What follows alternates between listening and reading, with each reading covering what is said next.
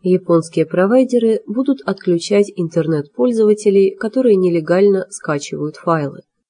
Об этом сообщила японская газета Юмиури Шунбун в воскресенье 16 марта. Правообладатели будут передавать информацию о нарушителях авторских прав четырем самым крупным провайдерам Японии. Провайдеры по электронной почте предупредят своих клиентов. Однако если пользователи-нарушители проигнорируют предупреждение, то их будут отключать от сети. По данным японской газеты, сейчас в стране файлообменными сетями пользуются почти 2 миллиона человек. Они скачивают оттуда фильмы, музыку и программное обеспечение. Власти Японии твердо намерены положить конец интернет-пиратству.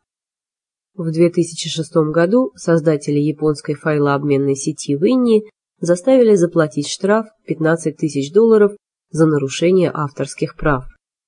Новый закон позволит штрафовать не только сами файлообменные сети, но и их индивидуальных пользователей.